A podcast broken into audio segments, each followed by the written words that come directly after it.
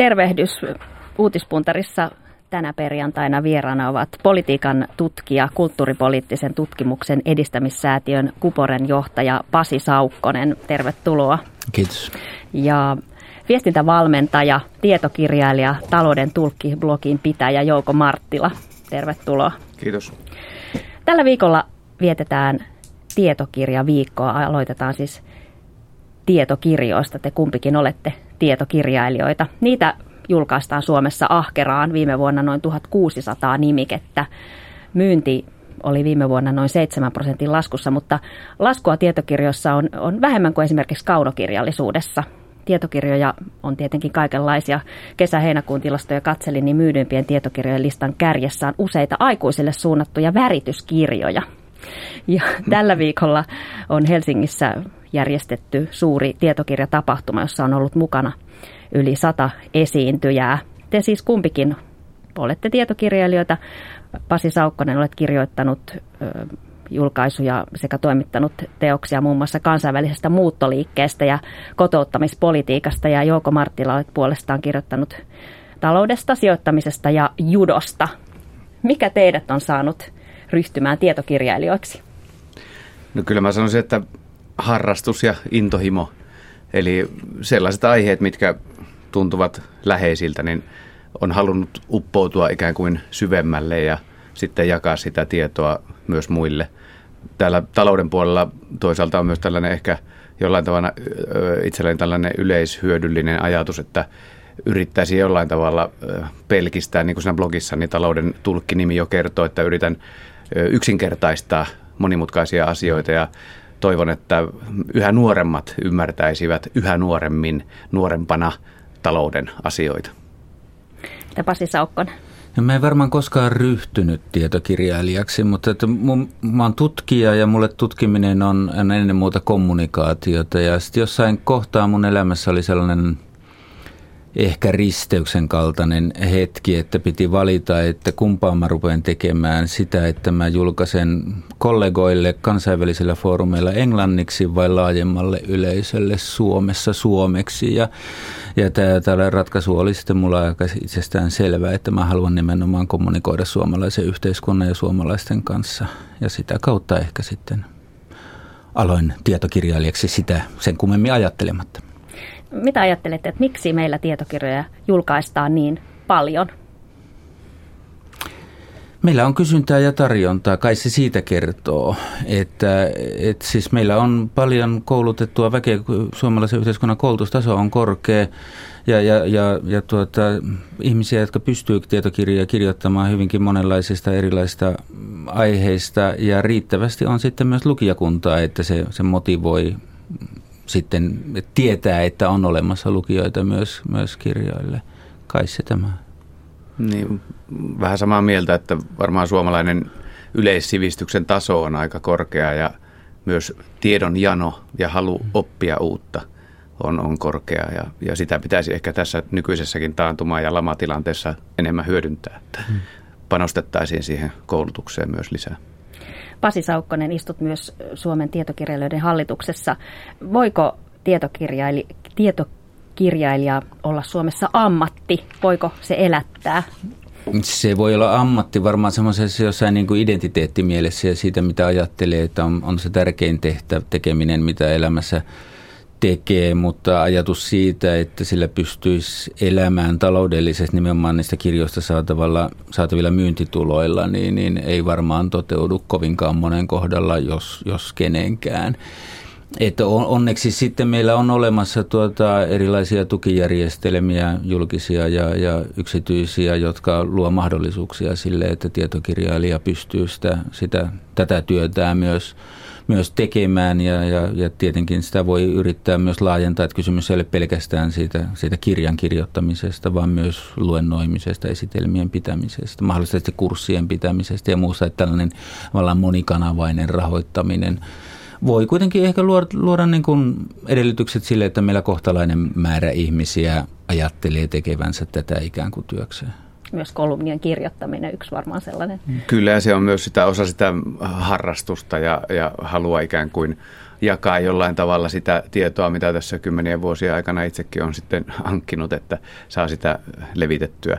Ja, ja tosiaan, niin, niin kuin Pasi sanoi, niin tuskin Suomessa montaa tietokirjailijaa on, jotka oikeasti elävät sillä. Ehkä Teemu Keskisarja saattaa olla, olla yksi näistä historioitsijoista, jotka, mm. jotka todella tekevät populaareja teoksia, joita myydään paljon. Ja siitä olen kyllä hänelle vähän kateellinenkin, että mm. hän on niin hyvä. Mennään sitten viikon uutisaiheisiin. Media on hallinnut tällä viikolla siirtolaisten ja turvapaikanhakijoiden vyöry Eurooppaan ja Suomeenkin. Suomessa meillä huolehditaan siitä, että miten resurssit riittävät arviolta 15 000 turvapaikanhakijan vastaanottoon tänä vuonna. Jos verrataan Saksaan, niin sinnehän on arviolta tulossa noin 800 000 uutta turvapaikanhakijaa siirtolaista. Suomen hallituksen mukaan turvapaikkapäätöksiä on nopeutettava, perussamalaisten mielestä vastaanottotukia pienennettävä ja niin edelleen. Mitä te ajattelette tästä keskustelusta? Tietenkin tässä on nyt eräänlainen tilanne päälle ja siihen pitää reagoida ja mahdollisimman rauhallisesti ja järkevästi ja maltillisesti. Se on, se on yksi asia. Mutta oikeastaan paljon suurempi kysymys tässä on se, että kyllä Eurooppa ja Euroopan unionin jäsenvaltiot on tullut pahasti housut kintuissa yllätetyksi tästä asiasta, jonka ei oikeastaan pitänyt olla yllätys millään muotoa. Että, että kaikki, kaikki ihmiset, jotka ovat niin kuin tienneet, mitä Euroopan lähialueilla on tapahtunut viime aikoina ja minkälainen paikka Eurooppa on, on niin kuin valvoa omia rajojaan, niin, niin enemmän se oli vain ajan kysymys, että, että milloin ja millä volyymilla muuttoliike tänne alkaa merkittävästi lisääntyä. Että se on ollut vähän surkeata katsoa, että kuinka kauhean neuvottomalta Euroopan unioni ja monet maat sitten nyt yhtäkkiä näyttävät, että samaan aikaisesti kun tätä tämänhetkistä tilannetta pitää purkaa, niin pitäisi kyllä luoda ihan kunnollisia rakenteita, ottaa niin kuin tulevaisuudessa todennäköisesti tapahtuvat asiat ihan kunnolla ennakoiden huomioon.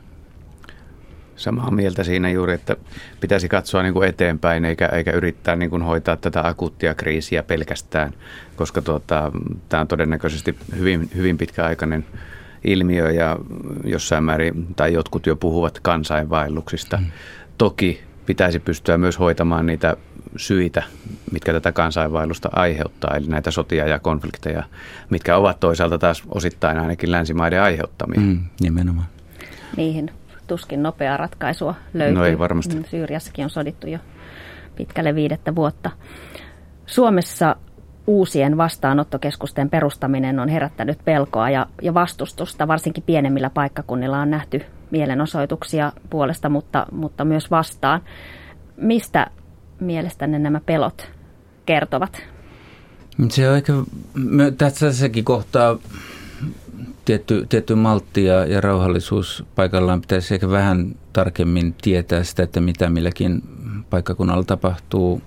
On, on, on tärkeää, että media, media seuraa asioita välissä. Samaaikaisesti tuntuu siltä, että, että viestintävälineet saattaa tehdä myös isompia juttuja asioista, jotka eivät välttämättä ole niin, niin kauhean, kauhean suuria jonkin verran voi olla kysymys paikallisista asioista, paikallisista tuntemuksista, siitä, että ei tiedetä, että mitä esimerkiksi turvapaikanhakijoiden vastaanottokeskuksen tulopaikkakunnalle tapahtuu. Toisaalta se voi olla, että asioihin vaikuttaa jonkinlainen eurooppalainen muoti-ilmiö. Me saadaan lukea nyt päivittäin tavallaan monistakin maista erilaisista tuota, vastustuksesta ja suorastaan hyökkäyksistä turvapaikanhakijoita ja, ja pakolaisia kohtaan.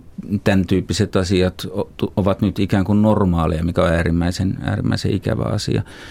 Voi myös olla, että jotkut tahot pyrkivät organisoimaan tätä vastustusta.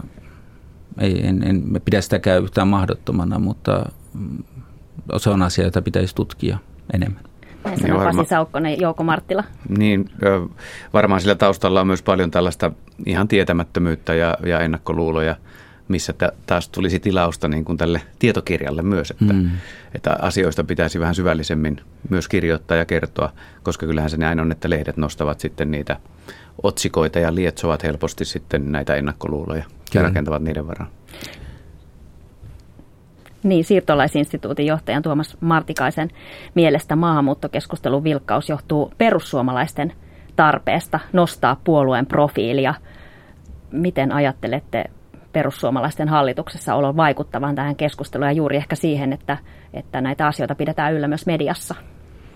Se on ehkä paljon sanottu, että perussuomalaiset kokonaisuudessaan, mutta että on aika luontevaa ajatella, että, että perussuomalaisten keskuudessa on olemassa ihmisiä, jotka kokevat, että tässä tuota hallituksen muodostamisen yhteydessä ja sen hallituksen alkutaipaleella on jouduttu tekemään aikamoisia myönnytyksiä suhteessa siihen, mitä aikaisemmin on ajateltu, että mitä, minkälaisia asioita ja minkälaista poliittista linjaa ollaan ajamassa, jos hallitukseen päästään. Ja, ja en yhtään ihmettele, jos siellä on, on tyytymättömyyttä ja että nimenomaan halutaan niin kuin sitten osittain, osittain liittyen siihen, että maahanmuutto on, on joillekin puolueissa tärkeämpi asia kuin toisille, mutta että myös osittain niin kuin pitää äänestäjäkuntaa tyytyväisenä. Mutta sitten siellä on myös toinen puoli, että, että kyllä meillä on suomalaisessa politiikassa on, on toisia tahoja ennen muuta oppositiopuolueiden piirissä, jotka seuraavat selvästi myös perussuomalaisten poliitikkojen kannanottoja aika tarkasti ja, ja jos siellä tuota, annetaan lausuntoja tai, tai tehdään Facebook-päivityksiä, joihin on, voidaan tarttua, niin se tehdään kyllä välittömästi. Että se on niin vähän kaksi, kaksipuoleinen asia ja, ja se on minusta erittäin ikävää, että se on näin, että nyt just Suomessa me tarvittaisiin poliittisen johdon parissa riittävästi maltillisia tolkkuja ihmisiä, jotka eivät antaisi tämän keskustelun aiheen valua ikään kuin ääripäitä – äärimmäisiä mielipiteitä kannattavien ihmisten haltuun puolelta sun toisin, ei sen puolesta ja vastaan. Että, että nämä on oikeasti monimutkaisia asioita, joita pitäisi käsitellä Suomessa, joista pitäisi keskustella hyvin, hyvin rauhallisesti ja maltillisesti ja niin asia tosiasioihin perustuen kuin mahdollista. Niin kyllä tämä on varmasti yleiseurooppalainen ilmiö, että populistiset liikkeet – pyrkivät vetoamaan äänestäjien nimenomaan tunteisiin ja usein vielä negatiivisiin tunteisiin. Mm.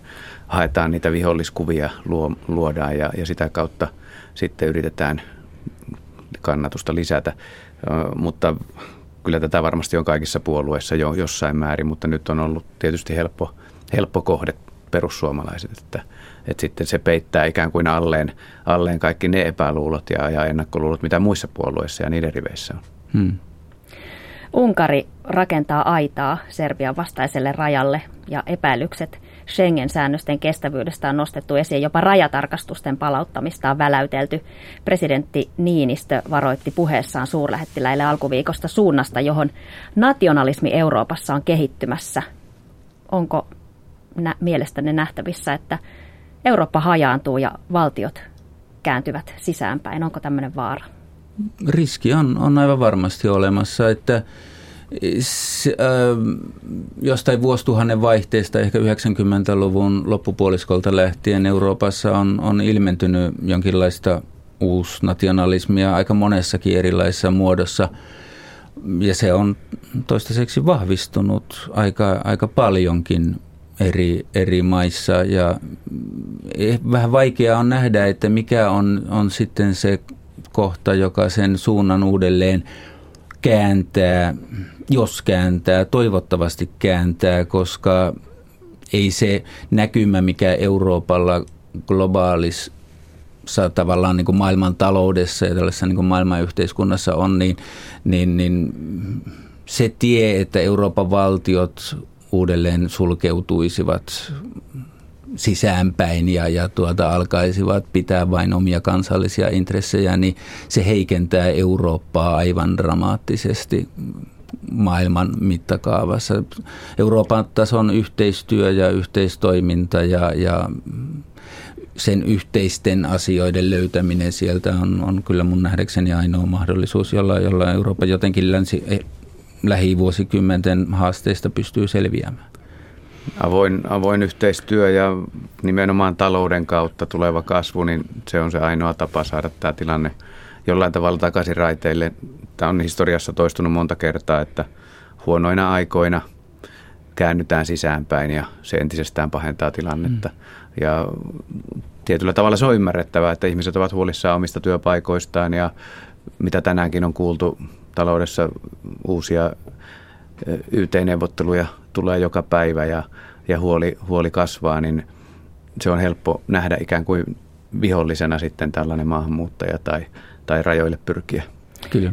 Niin, Saksassa turvapaikanhakijat nähdään myös isona resurssina heidän koulutusta esimerkiksi oppisopimuksen helpottamista suunnitellaan.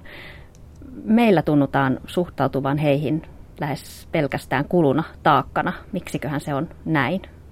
Ei oikeastaan virallinen Suomi ja se virallisen Suomen tuota, kotouttamispolitiikka on, on aika mallikasta. Ei, ei, ei siinä mitään. Kyllä, kyllä mun mielestä meillä on lähtökohtaisesti tuota yksi Euroopan parhaimpia suhtautumisia maahanmuuttajiin ja maahanmuuttajien kotoutumiseen tai kotouttamiseen. Se on sitten toinen asia, että siitä vaiheessa kun joudutaan käymään poliittista keskustelua siitä, että paljonko on rahaa käytettävissä näihin kotouttamistoimenpiteisiin, niin sitten jotenkin kummasti tuota, mennään aika pahasti sen riman, riman alitse. Et se lähtökohta oikeastaan varmaan on, on mun mielestä ihan hyvä. Enemmän pitäisi käydä keskustelua siitä, että että, että mitä tosiasiallisesti vaaditaan julkiselta vallalta, että, että se kotoutumisprosessi olisi mahdollisimman sujuva ja, ja, ja palvelisi paitsi niitä maahanmuuttajia itseään myös suomalaista yhteiskuntaa ja, ja mitä se sitten taloudellisesti vaatii. Niin kyllä itse näkisin maahanmuuttajat ennen kaikkea voimavarana tulevaisuuden kannalta, enkä, enkä niinkään kuluna. Ja totta kai kouluttaminen maksaa ja, ja tärkeää olisi opettaa tietysti ensimmäisenä se suomen kieli ja, ja sekin maksaa jotain, mutta se investointi tuottaa myöhemmin. Ja johan tällä hetkellä voidaan katsoa, että meillä on paljon semmoisia ammatteja tai aloja, joissa ei juuri suomalaisia enää näe.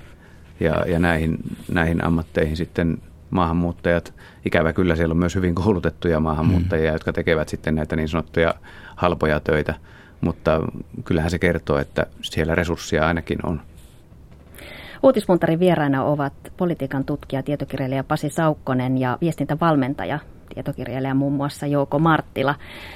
Keskiviikkona kansanedustaja Olli Immonen tuli julkisuuteen perussuomalaisten tilaisuudessa ensimmäistä kertaa heinäkuisen Facebook-kirjoituksesta lähteneen kohun jälkeen. Hän puolusti ja perusteli tilaisuudessa monikulttuurisuutta vastustavaa kirjoitusta muun muassa näin. Minä myönnän sen, ettei tämä minun kirjoitus ollut mitään peruspoliitikon peruspuhetta, eikä se itse asiassa sellaiseksi ollut tarkoitettukaan. Tarkoitin kirjoitukseni eräänlaiseksi hengennostatukseksi ja tsemppaukseksi omille ystävilleni sekä täällä Suomessa että Suomen rajojen ulkopuolella. Henkilökohtaisesti olen sitä mieltä, että yhtenäiskulttuurin pohjalle rakentuva yhteiskunta on parempi, turvallisempi, vakaampi kuin monikulttuurin pohjalle perustuva yhteiskunta. Ja korostan vielä, vastustan väkivaltaa keinona edistää omia poliittisia päämääriä ja haluan kannustaa kaikkia toimimaan Suomessa kansanvallan keinoin ilman väkivaltaa. Pasi Saukkonen, Olli Immonen tuossa sanoi, että hänen mielestään yhtenäiskulttuurin pohjalle rakentuva yhteiskunta on parempi kuin monikulttuurinen yhteiskunta. Onko tässä maailman tilanteessa mahdollista enää palata yhtenäiskulttuuriin? No eihän sellaista oikeastaan tiukassa mielessä koskaan ole, ole ollut ja sen takia sinne ei voida palata. Mutta ehkä olennainen havainto tuossa on se, että se mitä Immonen sanoi oli oikeastaan sellainen argumentti, jonka taakse varmaan jossain 80-luvun puolivälissä, ehkä vielä 90-luvun alussa meillä olisi tuota, mennyt melkein koko meidän silloinen poliittinen elittimme. Meillä on suomalainen nationalismi on rakentunut aika vahvasti sen ajatuksen pohjalle, että, että tämä on yhtenäinen maa kielellisesti ja kulttuurisesti, mitä se siis ei, ei, ei oikeastaan ole ollut. Ja että se on ollut nimenomaan hyvä asia ja sitä, sitä pitää varjella. Sen, sen jälkeen sitten tuota vuosituhannen vaihteessa meillä alkoi ikään kuin tällainen kansallinen identiteetti aueta ja, ja niin sanotusti palattiin Eurooppaan ja alettiin suhtautua avoimemmin myönteisesti erilaisiin vähemmistöihin ja, ja monella tapaa siis tämä ajattelutapa sitten yhtäkkiä onkin niin kuin muuttunut, että se vaikuttaa tällaista nationalistisen radikaalilta. Se on, se on niin jännä käänne, mikä siinä on, on ollut. Paljolta olisi säästytty, jos tuota oli Immonen ei sen jälkeen, kun hän sen Facebook-päivityksensä teki, niin jos hän olisi heti tullut avaamaan, että mitä hän oikeastaan noilla puheillaan tarkoitti, koska se, se se tuota, englanninkielinen tekstinpätkä siellä oli hyvin, hyvin monitulkintainen ja omalla tavallaan on, on täysin ymmärrettävää, että sitä, sitä hermostuttiin aika, aika, aika vahvasti ja sitä haluttiin vastustaa voimakkaasti ja, ja joiltain osin se on täysin perusteltuakin, mutta että sitten toisilta osin siinä ei ehkä sitten ollut mitään kovin ihmeellistäkään. Ja jotenkin sinne jäi sellainen hyvin omituinen tilanne, muutamaksi pariksi, pariksi viikoksi, jossa tuota, ehdittiin ottaa erittäin voimakkaasti kantaa puolesta ja vastaan ilman, että oikeastaan kukaan, kummallakaan puolella saattoi tietää, että mitä Heimonen oikeastaan tarkoitti.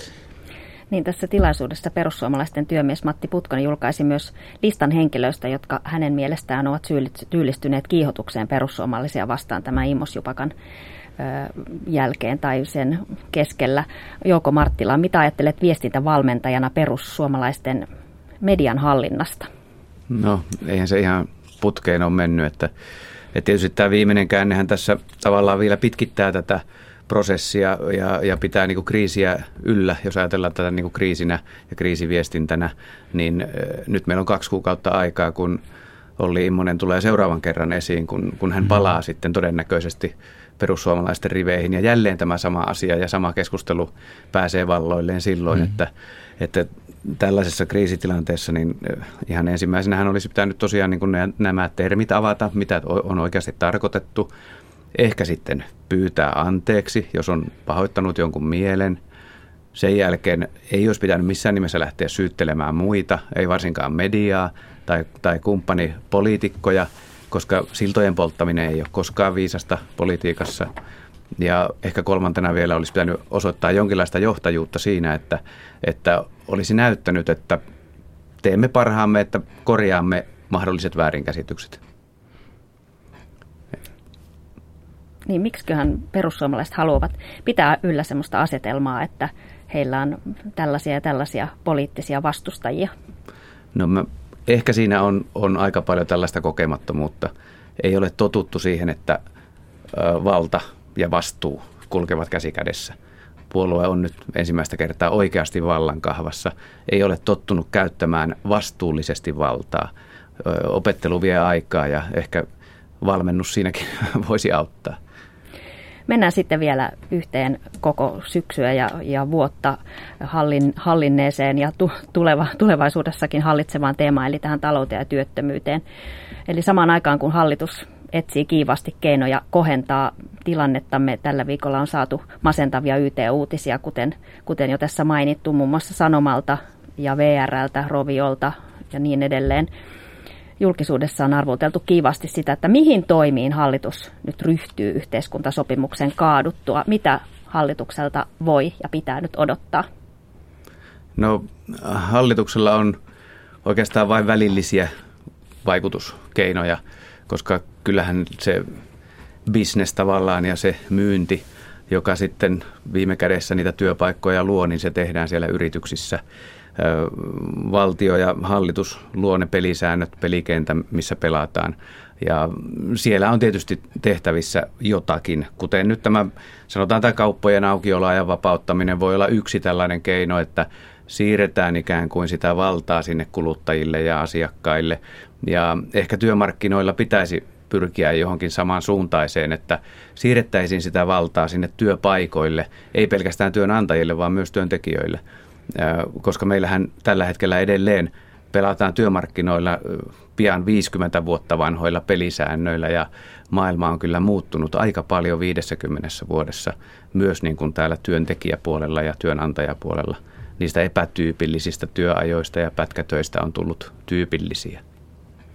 Niin, tätä tuota, viime aikojen keskustelua se, seuranneena ei todellakaan välissä voi välttyä siltä ajatukselta, että, että tässä ikään kuin katsotaan koko ajan johonkin sen tyyppiseen maailmaan ja sen tyyppiseen tapaan tuottaa asioita ja pärjätä taloudessa, joka ei ole ihan tätä päivää, päivää enää. Miten, miten, miten sä näet sen? Mihin, mihin, millä tavalla, minkälaiset asiat olisi sitten tärkeitä kiinnittää huomiota? No hyvin paljon, itse olen muutamassa yrityksessä hallituksessa ja, ja siellä hyvin usein puhutaan siitä, että miten motivoidaan työntekijöitä ja, ja se luottamus ja, ja sellainen tekemisen ilo, se on niin niin tärkeää siinä työnteossa, että siihen pitäisi pistää paljon panoksia. Ja sitä ei pysty kukaan työmarkkinajohtaja tai hallitus tekemään, vaan se tehdään siellä yrityksissä. Ja siihen pitäisi antaa mahdollisuudet. Ja jollain tavalla kuitenkin tuntuu, että tämä nykyinen malli kahlitsee sitä ja estää sitä. Estää niiden joustavien ja, ja tuota, tuottavuutta parantavien keinojen käyttämisen. Kun aina on joku, varsinkin isommissa yrityksissä, löytyy helposti joku luottamusmies, ammattiliittoedustaja, joka sanoo, että ei, ei, ei tämä, tämä rikkoo nyt meidän yleissitovuuden sitä ja tätä pykälää ja ei näin voi mm. tehdä. Mitä AY-liike, miten AY-liikkeen pitäisi asemoitua tähän uuteen tilanteeseen? Pitäisi tulla aika vahvasti nykyaikaan. Ja, ja olen kyllä kuullut sieltä puolelta myös niitä puheenvuoroja, mutta niitä ei paljon julkisuudessa näy, missä myös siellä ymmärretään tämä tilanne, että jostain olisi luovuttava. Mutta mitä ylemmäs mennään siellä rakenteessa, niin siellä on myös tämä vallan menettämisen pelko aika vahva. Niin, tällä viikolla Suomen yrittäjien toimitusjohtaja Jussi Järventaus on esittänyt, että tällä paikallisella sopim- sopimisella, mitä yhdeksi keinoksi hallitus, hallituksestakin, hallituskin on ottanut esiin, niin on saavutettavissa jopa 50-70 000 uutta työpaikkaa. Onko tämä optimistinen arvio? Kukaan ei pysty lupaamaan eikä arvioimaan ainuttakaan uutta työpaikkaa korkeintaan siellä yrityksissä voidaan arvioida, että okei, uskomme, että meidän myyntimme kasvaa 10 tai 20 prosenttia ja sen myötä tarvitsemme niin ja niin monta työpaikkaa, mutta en usko, että yksikään järjestöjohtaja ei edes Suomen yrittäjien toimitusjohtaja pysty arvioimaan tarkkaan sitä, mitä mikäkin toimenpide tuottaa.